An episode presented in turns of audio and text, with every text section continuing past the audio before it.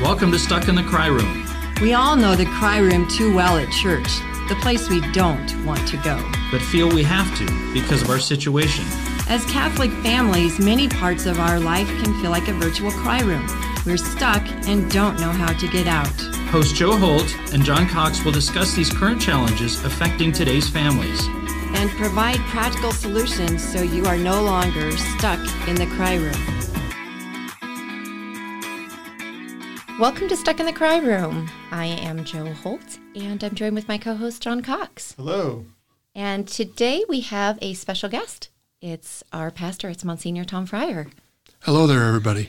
Hello, Monsignor. I'm so happy that you're here to uh, join us. I know you've uh, had great fun of listening to our podcast and making fun of us in the hallway. So now I laugh uncontrollably. it used to be behind our back, but now it's in front of us. It's much more fun that way. So, John, you want to begin with a prayer for us? Sure, let's go ahead and begin. In the name of the Father, and the Son, and the Holy Spirit. Amen. Amen. Heavenly Father, we thank you. We praise you for all your gifts. We thank you for your love and for your mercy. Uh, We ask that you illuminate our minds and our hearts to come to know you and come to love you.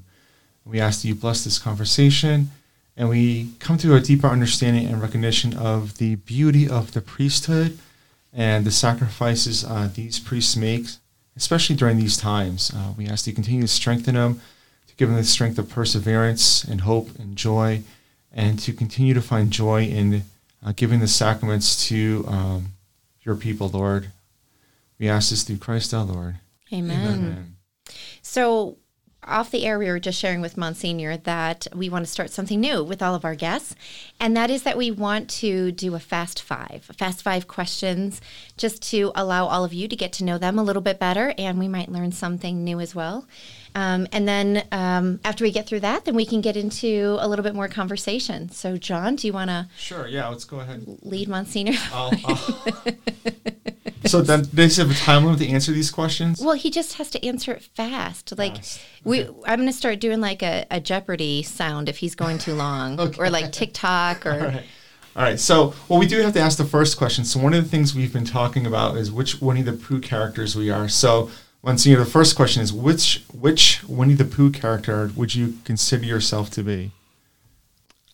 Okay, let's get analytical about this. oh no, You've seen the second Jumanji film, yes, we went to the theater together. Yeah, and you know that there's one character that, even though you'd like him to answer something fast, it takes him forever to get out what he's trying to say. All right. Next question. I rest my case. no, I, I was sharing with uh, John and Jo that, you know, I've been a fan of Winnie since, actually since college. I never came across him when I was in grade school. And a family that I was very close to found that out. They bought me my first book.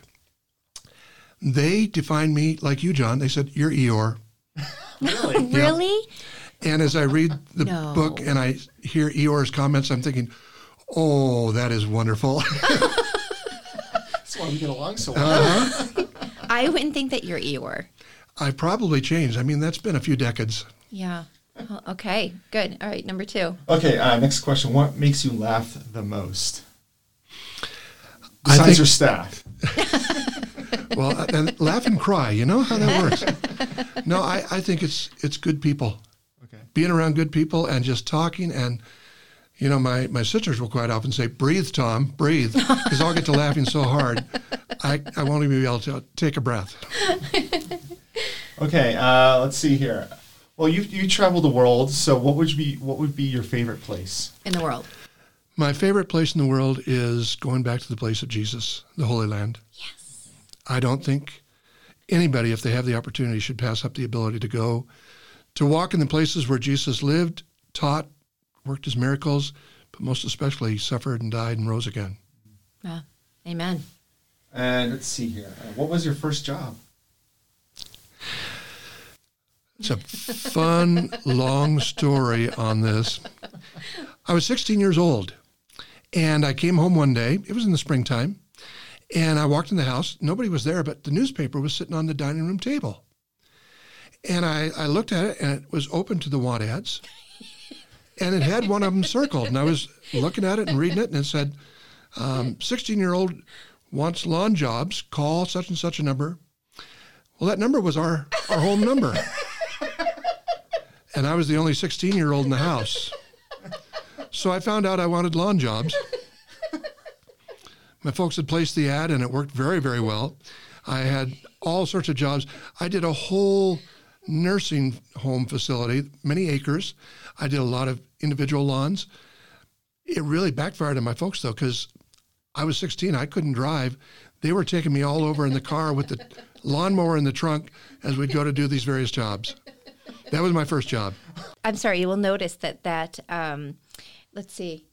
Oh, I was going to say that we um, have hit five questions, but the first one didn't count, so we have one more. Oh, okay. So we'll do the last one here. Yeah. All right. Uh, so, what song reminds you most of your life? I'm not big on musicals, but there is one movie that I've always loved for its songs, especially the one that I'm going to mention to you. And that movie is based on a, a, a play that was on Broadway, I think, Paint Your Wagon. The song is I Was Born Under a Wandering Star. And I look at my life and the various places I've lived, the people I've encountered. I have probably been in more rectories than any three priests that I know because I've gotten moved in different assignments by the different bishops for a variety of purposes. But I think that song very much exemplifies me. I was born under a wandering star. I love that. You know, for those people who don't know, you were assigned here to St. Thomas More for six years, and then just recently Archbishop extended that for another six. As of this July, I will be on my second assignment for another six years. Yeah, so that's wonderful. And I remember, um, you know, because I was here before, and, and John came after the fact, but I remember how nervous we all were as a staff for your arrival. Because there wasn't we didn't know much about you. We knew you had some very big positions. Obviously at the chancery you ha- had a lot of hats that you were wearing all the time. And um, i have a funny story. I think I might have shared this with John. And um, if Whitney is listening to the podcast, she's going to laugh right now. Because I remember when you first arrived, she had a meeting with you in your office. And then she came into my office and she said, Jo, whatever you do, just turn the attention back towards Monsignor. And I said, Well, what do you mean? she said, He has this like way about him that when you sit in front of him, he's such a good listener that he will just listen and he likes silence. And I don't like silence, so I keep filling it with a bunch of stuff. By the time I finished the meeting, I had told him everything about me that I didn't want him to know. and so I made it a, like a mission for myself, like the next month, that I was gonna try not to like have a conversation with you because I was afraid, like, gosh, if he knew everything about me, he would fire me. and so, but shortly after that, you asked me to drive you down to Denver to pick up your car. And I was so nervous to do that because I'm like, oh my gosh, we're going to be in the car together. It's just the two of us. So I remember driving, and in my head, I kept saying, okay, just turn the, turn questions towards him, ask him questions, ask him questions. So I'm driving, but it didn't it didn't work. Because she was right, there was silence, and then and then you just start asking me things, and when you got out of the car, I'm like, oh my gosh, I can't believe that. I said. So you're a really good listener. And I don't know if parishioners really know that about you, but um, I, I just I find that enjoyable. And and through the years, you know, we've gotten to be friends, and um, and I I think I know a lot about you, and you probably know a lot about me, but. I've enjoyed those. That's for another podcast. So, uh, the blackmail check will be, no, no blackmail. will be in the mail soon. Extortion. that explains why none of the staff wants to come in and talk with me. Well, you know, the new ones don't know that. I never told John that. You know, so I just let him experience it because by that time I already knew you. But a lot of us did know that in the beginning, like, watch out, he's a good listener. He, you, you were just empty out your soul in front of him. Just don't go. I had to clean off my office so many times. Oh, so do you want to share your vocation story with us? I'd be happy to. I am the only priest in my family for any generation that I can think of. There's no other religious deacons or anything like that. Mm. So I'm an anomaly. I was born in Nebraska. I'm always proud to, to mention that. Go Big Red. I lived there for 11 years, started Catholic school. We moved to Iowa. I lived there for 11 years. I went through the rest of Catholic grade school in Ames, then high school and college in Ames, Iowa. All that while, through Catholic grade school, through high school, through college, I was very, very involved with the faith. I would be in youth groups. I would be in uh, Newman Center at the college. I was involved in going on a lot of retreats. My faith was just very central to my life. And it was when I was in college, and because of connections I had at the Newman Center, after my junior year, I was actually out with five other people. We came to Colorado for a camping trip in June, right after we finished our, our junior year of college. And all of us were at the same place. We were getting ready for our final year. One night we're sitting around the campfire. We were the only ones in the campground. Being in Iowa, you didn't realize they still had snow on the campgrounds. so we had the campground all to ourselves, but we had a big roaring fire, and the conversations changed night by night. One night, the conversation was facing reality. All of us were going to graduate in a year. So the question everybody had, not the five questions, but the one question is, what are you going to do when you graduate? Now, keep in mind, I was with a bunch of guys and gals, a very romantic kind of setting in the mountains, camping, having a great time. And here's a guy sitting around the campfire saying, You know, I think I might go to seminary. And the beauty is, it fit in perfect with that group because they were all part of the Newman Center. We knew each other. They knew who I was, and nobody said, No, that won't work, which was encouraging for me. I found myself startled by my own statement. But when I went back home, I went out to the university and to the Newman Center Library. I was sitting there trying to find something. I had no idea about how you became a priest, where seminaries were, what, how long they were that you would be in seminary. I tried to do some research. And I'm sitting there, and uh, the assistant pastor of the Newman Center comes through and he says, Tom, what you doing? I said, Well, I'm trying to look up seminaries. He kind of smiled and said, I'll tell you what, I'll have the vocation director be in touch with you which he did. God bless him. Now, the vocation director didn't live in our town. He, he lived probably about two hours away, but he made special trips down to visit with me and with the family. He talked to me about the process of seminaries, what they would be like, and where they would be. He invited me to go on a couple of discernment retreats, which I'd never done before. I'd been on a lot of retreats, but not discernment for vocations. And there I met some people that had gone to Catholic college. And they knew a lot more about seminaries and priesthood than I had any inkling about. One night we were sitting around talking, and one of them said, Oh, and that recruiter was out from the seminary in Denver. Wouldn't that be a great seminary to go to? So my eyes and my ears opened up. I realized, okay, here's my chance. You see, after leaving Western Nebraska and being in Iowa for 11 years, I wanted to get back out west where I liked the climate and the people. We had relatives that when we moved to Iowa, they moved to Littleton, Colorado. We used to come out here every year in the summer for vacation. I knew my way to their house blindfolded almost. But I thought, if I'm going to school for a few more years, why not go to a place where I'm going to enjoy myself? And that stuck in my mind and my heart. Well, eventually the vocation director came and said, Congratulations, Tom. The Archbishop has accepted you to be a seminarian for the Archdiocese of Dubuque, and he wants you to go and study at the seminary in Baltimore which was a premier seminary in the United States at that time. That was a high honor. To which young, naive Tom, who's slow on the uptake, you know, he has to see his phone number on the want ad to realize they're talking about him. I say to this fine priest, Well, that's wonderful, but tell the bishop I, I really want to go to Denver.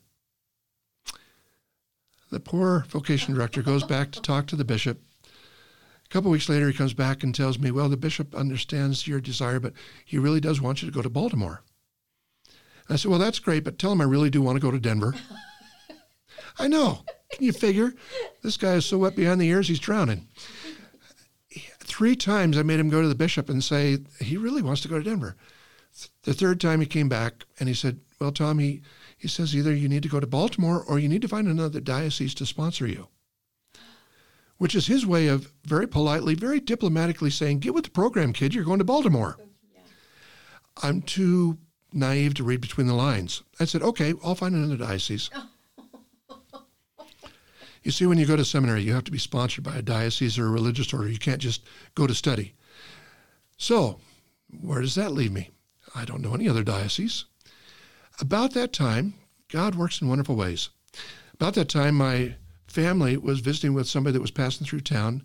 They used to live in the same town in Scottsbluff, Nebraska we did. They had about the same number of kids, about the same ages. So they're sitting talking and catching up who's doing what and everything. They mentioned to this friend, yeah, and I guess Tom needs to find a diocese if he wants to go to seminary out in Denver. That friend and their family at the time lived in Arvada. And he said, well, I'll talk to my priest when I get home and see what I can help to make it happen. He came back, talked to his priest, if we have time, I'll give you more story about that later. talked to his priest, who called the vocation director in Denver, who called me and said, Well, I guess if you want, come on out and we'll talk. So, as soon as I had a break from school, I came out. I could drive right to my aunt's house. I, I was from a small town there in Iowa, but I knew my way to my aunt's house because we'd been there so many times. Drove there, went to bed that night, got up the next morning, called the priest, said, Well, I'm out here now. If you want to get together, we can. He said, Okay, well, I'm working out of the parish today. If you can come meet me here, that'll be great. And I said, Tell me where it is and I'll try to find you. I, I had maps. That's all we had back then. he said, Well, actually, I'm, I'm working out of the parish that I'm in residence in. It's a parish named St. Mary's in Littleton. I said, Say no more. That was about a block away from where my relative's house was. So I walked over to the parish, met with the vocation director, and in a matter of a few weeks, I'd been accepted by the Archdiocese of Denver to come to Denver to study for them. Wow. So that's how I ended up going to seminary. My vocation story really evolved in the seminary as I was able to really discern was this just a wild idea or was this the Lord speaking to me? And as I look back on it now, not only the seminary, but so many other things, I'm very, very conscious.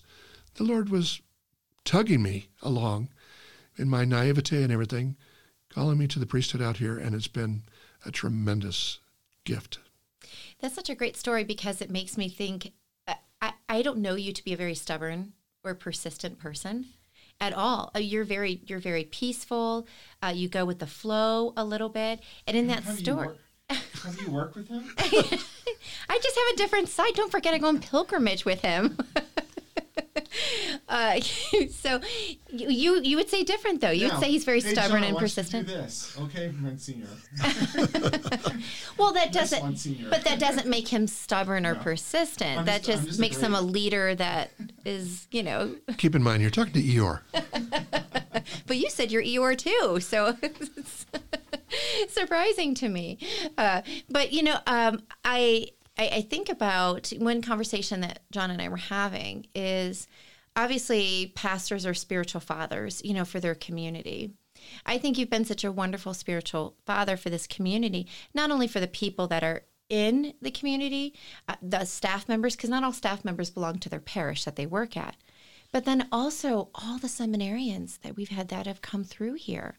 And, you know, we have, you know, one of ours, you know, Deacon CJ Mast, and he is, you know, being ordained a priest. And um, how do you feel about your role as a spiritual father? I think that the uh, the beauty of our faith to me is found in the scriptures. And if you look at the scriptures, it's all about relationships your relationship with God, to be sure, but how that's manifest in the relationship with the people around you. If you are not able to be in good, solid, life giving, loving relationships, you're in the wrong boat. So, my, my experience in parish ministry, my experience at the diocesan level, I've worked a lot with seminarians over the years. I was vocation director for a while. And uh, I, I find my working with the men who are thinking about you know, is this what the Lord's calling me to? To be a very beautiful opportunity to share those experiences, to share your love of the people and your desire to to be with them in the name of the Lord. Not for your own designs, not for your own purposes, but in the name of the Lord. That's wonderful. Yeah. Um, what have been your fondest memories at St. Thomas More the past six years? One of the things I love about St. Thomas More is it provides so many opportunities. And there is a, a, grace here and a creative Holy Spirit here that I think is, is just a blessing, not only to the parish and its people, but to the diocese and to the wider church. and it's fun to be in that mix. Yeah. I mean, I'm, I'm kind of disappointed because you didn't say that your fondest memory is going on pilgrimage with me. So um, that's really upsetting. well, the fact of the matter is, Jo, I've been going on pilgrimages since the 80s, and I keep doing it because it is such a wonderful experience. I've enjoyed going with you. I have another friend who was a priest that we used to go on a lot of them together.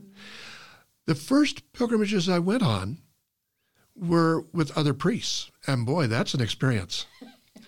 Um, the first one was to the Holy Land, and that's one of the reasons why I said to John that that to me is the place to go if you can. The second one, let me tell you a quick story. It was with a bunch of priests. We were doing one of those let's knock out all the countries in Europe in a week. So we were on the road every day. But we had about, I want to say 20 some priests, young and old. We had even some retired priests. One day we were in Munich, Germany. Beautiful, beautiful city. You know, that's named after the monks and their beer. It's a wonderful town. But outside of Munich, there's a very sobering sight. It's where the concentration camp Dachau is located. It wasn't on our itinerary, but we convinced the tour company and the, the bus driver and the guide to let us go there. Partly for the reason it was close and it was something we wanted to go and experience. And when we were there, one of the men in our group, who was a retired priest, he'd been in Wisconsin a lot of his priesthood, but uh, he had an earlier start than that. But when we were there, he pointed out the foundations of the barracks where the prisoners were. Pointed to one, and he said, That's where I spent the first six years of my priesthood. He was a six month old priest in Poland when the Nazis came in in 39. He spent six years at Dachau when they rounded up so many of the priests to, to take that voice away from the people, to, to be able to silence that call and that moral presence. The day that we were there and he was sharing that with us was his birthday. Hmm. And he shared, I spent six birthdays here. That was his seventh birthday. After we left the camp, we went to a place where there was a chapel and we celebrated Mass as priests are wont to do and we let him be the celebrant, the main celebrant for all of us. In all the beauty I saw all over Europe, the wonderful experiences, that day and that experience stands out to this day in my heart, partly because of his homily at that Mass. And in his homily, he made a comment In spite of all the evil and the terrible things that happened here, we can't overlook the goodness and the kindness that took place. And I thought, there's a Christian heart. Absolutely. Yeah. To be able to see the grace of God even in the midst of, of the darkness. So, you know, I, I've loved pilgrimage. I'll go on pilgrimages probably t- to my dying years. but um, but you were asking about Thomas More, and that stands out uniquely for, for what I mentioned to you. Well, one thing I really like about traveling with you on, on pilgrimages is you um, have this way of stretching me stretching me to experience new things, to look at things from a new perspective, and also stretching my waistline. Because when we when we went to Italy into Rome, um, we have a mutual love for gelato. Very much so. Yeah, we love gelato. And I remember we love it so much that one day we just said every time we see a gelato shop, we're going to stop and eat gelato. we had three gelato servings that day. I came home from that pilgrimage, John, with um, an additional 11 pounds. and that wasn't in our luggage. no, that was in the waistline. Whenever I travel with you, I always gain weight. it's because it's good food, good company. We've been through an earthquake, you know, in Italy together. I mean, this is this is the kind of man you want to travel with. Like, well, what am I going? not soon. Not anytime soon, apparently. D- doesn't that make you just want to get off of your chair and just go with him? yes. Do I need to ask my family first? yeah, you should. I think they should come along. I think that would be fun. I've I've had some of the most fun traveling with pilgrimages that have younger folks on them. Right. I can remember one that we were in Italy, and we had a, a wonderful woman who, at the end of the, the time of the pilgrimage, we were in uh, Rome the very last couple of days. Her legs had swollen up so bad we had to take her to a doctor. And the doctor said, You need to stay off your legs. We got a wheelchair for her for the rest of the trip. The day we were to have our papal audience, our hotel was probably about a mile from St. Peter's Square. So we, we left the lobby of the hotel. We weren't driving, we were walking over there. We had a young teenage boy that was with his mother on the trip. And he said, I'll push you. And so he pushed her all the way to St. Peter's Square. We were lucky to have good tickets. We were supposed to sit up toward the front so we could have good view of the Pope. When we went up, the Swiss guards kept moving us up further in the, the seating area. But when it came time to go into the seats, the guard there said, no, no, to the wheelchair and to the young man, you can't go in there. They were just the, the seats that the people would sit on. The wheelchairs, he took them up and they were on the level where the Pope was. so this woman, God bless her heart, and the young boy who was pushing her were right up there, just almost eye to eye with the Pope. Off to the side, but at the same level. Which one thing we said next time we come, we'll all get wheelchairs. but it was so great because at the end of the audience, as everybody is filing out, the Pope is still up there on his dais, and and the people that are up there around him, the dignitaries and everything, are coming over, and he's greeting them. And then they start to bring over all the people who are handicapped or in wheelchairs.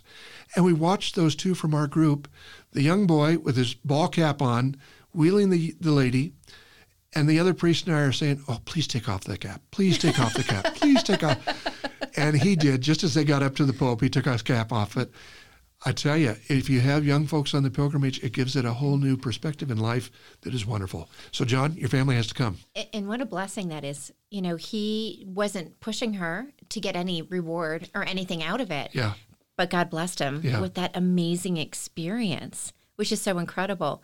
You know, my family kind of says the same thing about wheelchairs and we have to go to Disney. Who's going to get in? Because if you're in a wheelchair at Disney, you usually go straight up into the fast pass lane. Wheelchairs and fast passes are the blessing of Disney. And so every time that we're about to go, the kids are like, "Who's getting in the wheelchair this time?" no, we don't do that. We don't lie.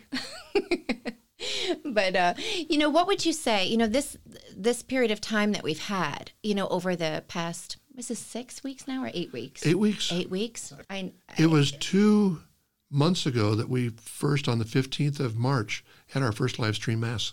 oh, that's right. Gosh, see how quickly we can forget. Um, So I okay, I, I gotta tell you this story. So um, so it's Tuesday night, and Manny and I are watching. Kids are in bed at nine, so we're up watching late, and we're having a beer or a drink or something, and we're just like, oh yeah, tomorrow's Friday. So basically, after we put the kids to bed on, I think it was Tuesday night, we're thinking, oh, tomorrow's Friday. So we're kind of celebrating Tuesday night as if it was Friday night in the weekend because we've lost any sense of time or anything like that. So all of a sudden, by the time we're done watching a movie and doing everything else and watching, basically binge watching, I don't know where it was.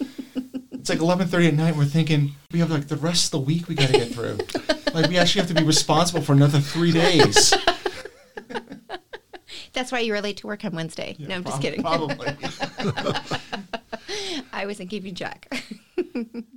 how, Monsignor, how- what would you say, um, since it's been eight weeks, um, do you feel that this is going to make us or encourage us to do things a little bit different? Or what about in your role as a pastor? Is that is that changing?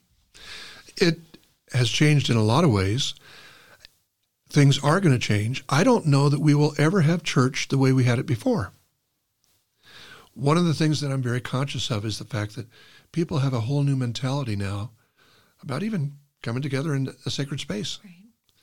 So I'm going to be very curious to see how long before people are at ease coming together, being around each other at Mass. You know, I've often get the question from school kids and others, what's your favorite Mass of the year? And I think they're thinking Christmas or Easter. And I probably surprise them when I say Thanksgiving. And they look at me and I said, Thanksgiving, it's never on a Sunday. It's not on a holy day. You don't have to be there. And yet the church is full of people that want to come and give thanks to God. And at our parish, the church is full in the sense of we'll have up to 900 people filling the pews. I wonder if we'll have that this November. Right. So things will be different. What's different for us priests?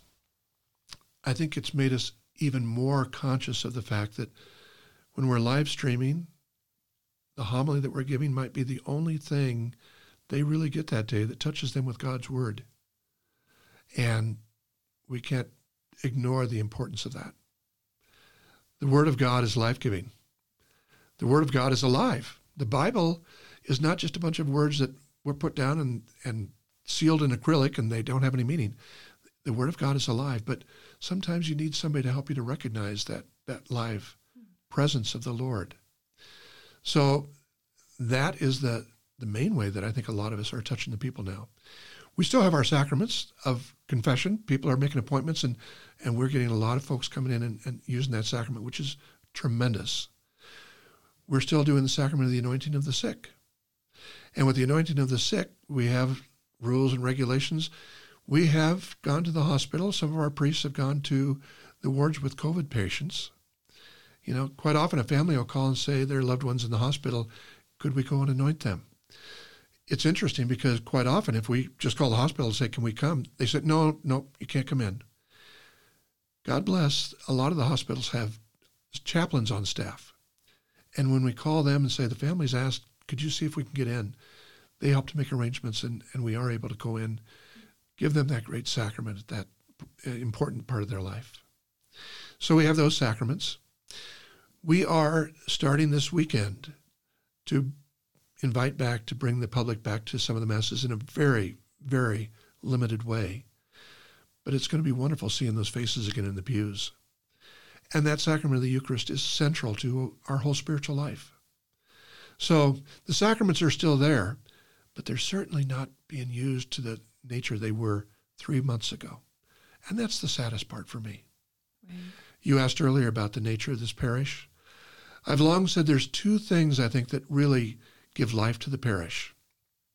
St. Thomas More has had perpetual adoration for over 25 years. 24 hours a day, seven days a week, people are coming and spending time with the Lord in prayer for themselves, to be sure, but also for the wider community and for the church, for people throughout the world. That brings grace that we don't even know how powerful it is. But it, I know, has been part of the reason why this parish is so alive and so so dynamic. The other thing that I, I experience here is a great use of the sacraments of confession and the Eucharist. So I think the use of all those makes us very, very blessed. Well, yeah, yeah. So I, I just, I really, I, I want to share with you too that I feel that you have been just an incredible blessing, you know, to this community and you have been a wonderful leader. You've been a blessing to all of the families, the different connections you've been able to form, and in so many ways that I couldn't even probably count all the ways that you've blessed my family. And um, and you know all the things that you've been able to do to assist us in times of need when we need it. So I really want to thank you for that, and I want to thank you for your leadership and your vocation and for what you've done. You know, there's uh, a lot of great conversations you have, especially with seminarians but even with laity, about the nature of priests. We're, we're an odd duck. Most people don't know much about priests. What do you do? One of the questions that comes up is, you know, don't you miss having a family? And I can't speak for religious priests because they have a community and there's a whole different dynamic there. But for diocesan priests, yeah, families are important to us, but not just our own nuclear family. The families of the parish that we're called to be with, be present to, put our lives in touch with their lives, to, to let their lives show us the presence of God. You know, I've learned an awful lot about God and His love for us through those that I've been with. So, yeah, without the families, our lives are, are kind of empty. And, and I think that's a really good point because, you know, all of us as members of this body, uh, of this parish in particular, um, need to realize to extend um, our homes also to the priests of our parish. Um, you very much, as a priest, want to be connected to all of our families. And I think there's an intimidation that some families have about inviting a priest over. Oh my gosh, what are they going to say about my house? You know, are my kids going to behave? what are what are they going to do? I know you have invited, you know, Monsignor over. Mandy made an amazing meal. I hear. Yeah, Correct? No, it was uh, London broil. Yeah, she made an amazing meal. Monsignor came over and blessed the house, and uh, actually we did. We were doing the Marian consecration. Yeah. Yeah. Um, and I know that we've invited Monsignor out to the movies. Um, we've gone to see, we saw Jumanji 2 together. That was so funny. That was a funny movie. Um, you know, we've gone out for a Christmas meal. Um, you know, we've done a lot of different things. And I think it's really important. And I think it also helps our kids to understand the humanness of priests. Um, because it's so easy for us to look up and lift all of you up on a pedestal you know just with your the role that you have within the church and these special gifts that you have from from the lord. And sometimes it can seem like you're unreachable. And um, but when when we invite you in and you come and you dwell within our family I think that that's so helpful. And my kids, it's funny because I was just talking to Anna the other day. I said, "Hey Anna, you know, we should schedule you for for confession, and um, you know, where do you want to go?" And, and she says, "Please don't bring me to Monsignor Tom." I'm like, "Why?" She goes, "He knows me too well." I'm like, but that's okay. That makes it a better confession. She's like, I have to go to someone who doesn't know me. She's like, and we know too many priests. I don't know who else where we're gonna go. So now I have this path in my mind. How far do I have to drive? but um, but I think that's a beautiful testament too, because my kids feel that they know a lot of you know, all these priests, I, am going to say baby priests, they might not like to be called that, but all the seminarians that have come through the doors, and we've had them to our house, we've had pizza, we've had game night, you know, we've gone camping with them, we've, you know, they, they've just, they've become an extension of our family. And so my kids know at any time if they need to go somewhere or ask a question or have some special prayers and blessings, they have a lot of choices you know to choose from. I don't know. What about you, John? I mean, don't don't you feel that same way for your family? Um, what do you mean, like going to confession? or- Well, like you have um, invited priests over, you know, and you've had your kids connect to them. I'll be, I'll, I mean, I'll be honest. I think this is the first time. uh, Father Frank was the first one we actually felt like we connected with a priest. Like he would invite us over. Of course, I stayed at his rectory for a couple weeks when I was moving to Colorado. So, um, so we had some good conversations. Um, and then, um, no, but I remember he invited us over, and, he, and Father Frank has a movie theater in his basement, Does he really? like a literally a movie. Yeah. Do the seats move? No, not quite. It's but it's like two levels, so like a couch on one side, and you have a raised couch, and literally giant. I don't know what screen or something. It's, it's a wall that's a screen. It's a whole wall, and then literally like a million movies, like all over the place. It's That's so cool. so he invited our whole family to come over for dinner, and we watched. Uh, I can only imagine, which is I think one of his favorite movies at this point, and uh, it was it was great. So I think that's the whole thing is is seeing the humanity of priests and the vulnerability. I think that's a hard thing when you're running a parish or any type of leadership is trying to find the balance of maintaining your authority, but yet also realizing you know we're all human. We all have our sense of our weaknesses as well. So, if I might, yeah. most priests that I know love to go to the people's homes. And one of the things that I'm very conscious of is I think that's one of the best ways to even broach the subject of vocations with young folks. Yeah. To see, well, it's not just somebody that dresses funny when we go to church on Sunday. It's somebody that actually can carry on a conversation, somebody that maybe knows the TV shows I'm watching, somebody that can talk to me. And having a priest within your home inviting them for a meal or, or, or you know cookout or whatever is a great opportunity. Let me share you with you a couple of quick stories. I've always said it's great to have a priest over for a dinner because that's probably one of the few times most families will take the opportunity when they're sitting around as a family and talk about faith. You talk about all sorts of other things when you're doing your family stuff. Well, we got a priest. What are we going to talk about? Well, let's talk about our faith. and I, I think that's a great opportunity. Um, but we priests talk about a lot of other things too. The other thing you mentioned about, you know, are, are our kids going to behave?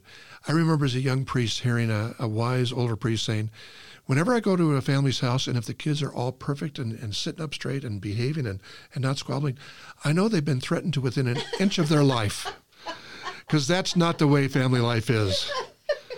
And so we expect to see you as you are and not to put on airs for us because we're not going to put them on for you.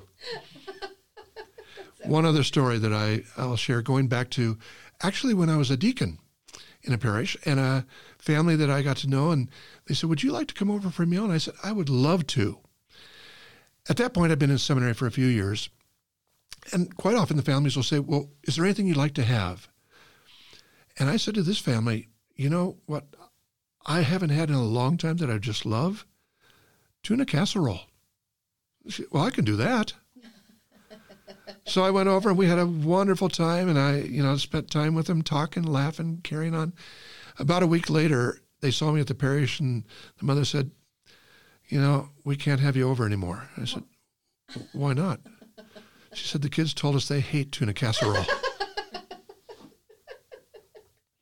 so now I usually say, whatever you want to eat.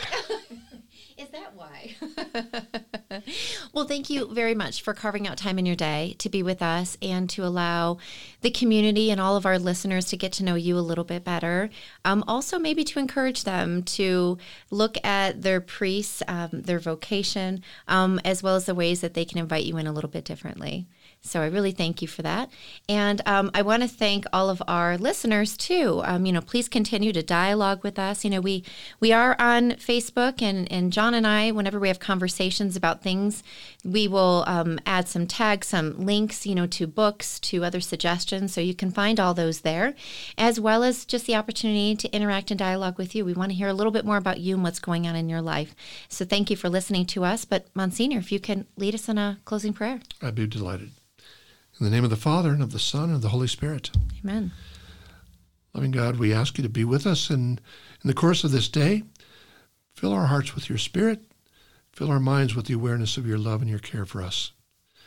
May those who are, are searching what you wish of them in their lives be open to whatever answers you place before them. Help us to know, Lord, that we don't choose you. You have first and foremost chosen us. You have first loved us. And the love that we know is itself of your origin. We ask your blessing upon us and this day that we give to you through Christ our Lord. Amen. In the name of the Father, the Son, the Holy Spirit. Amen. Amen. Thank you. Mm-hmm. God bless everyone. Have a great day.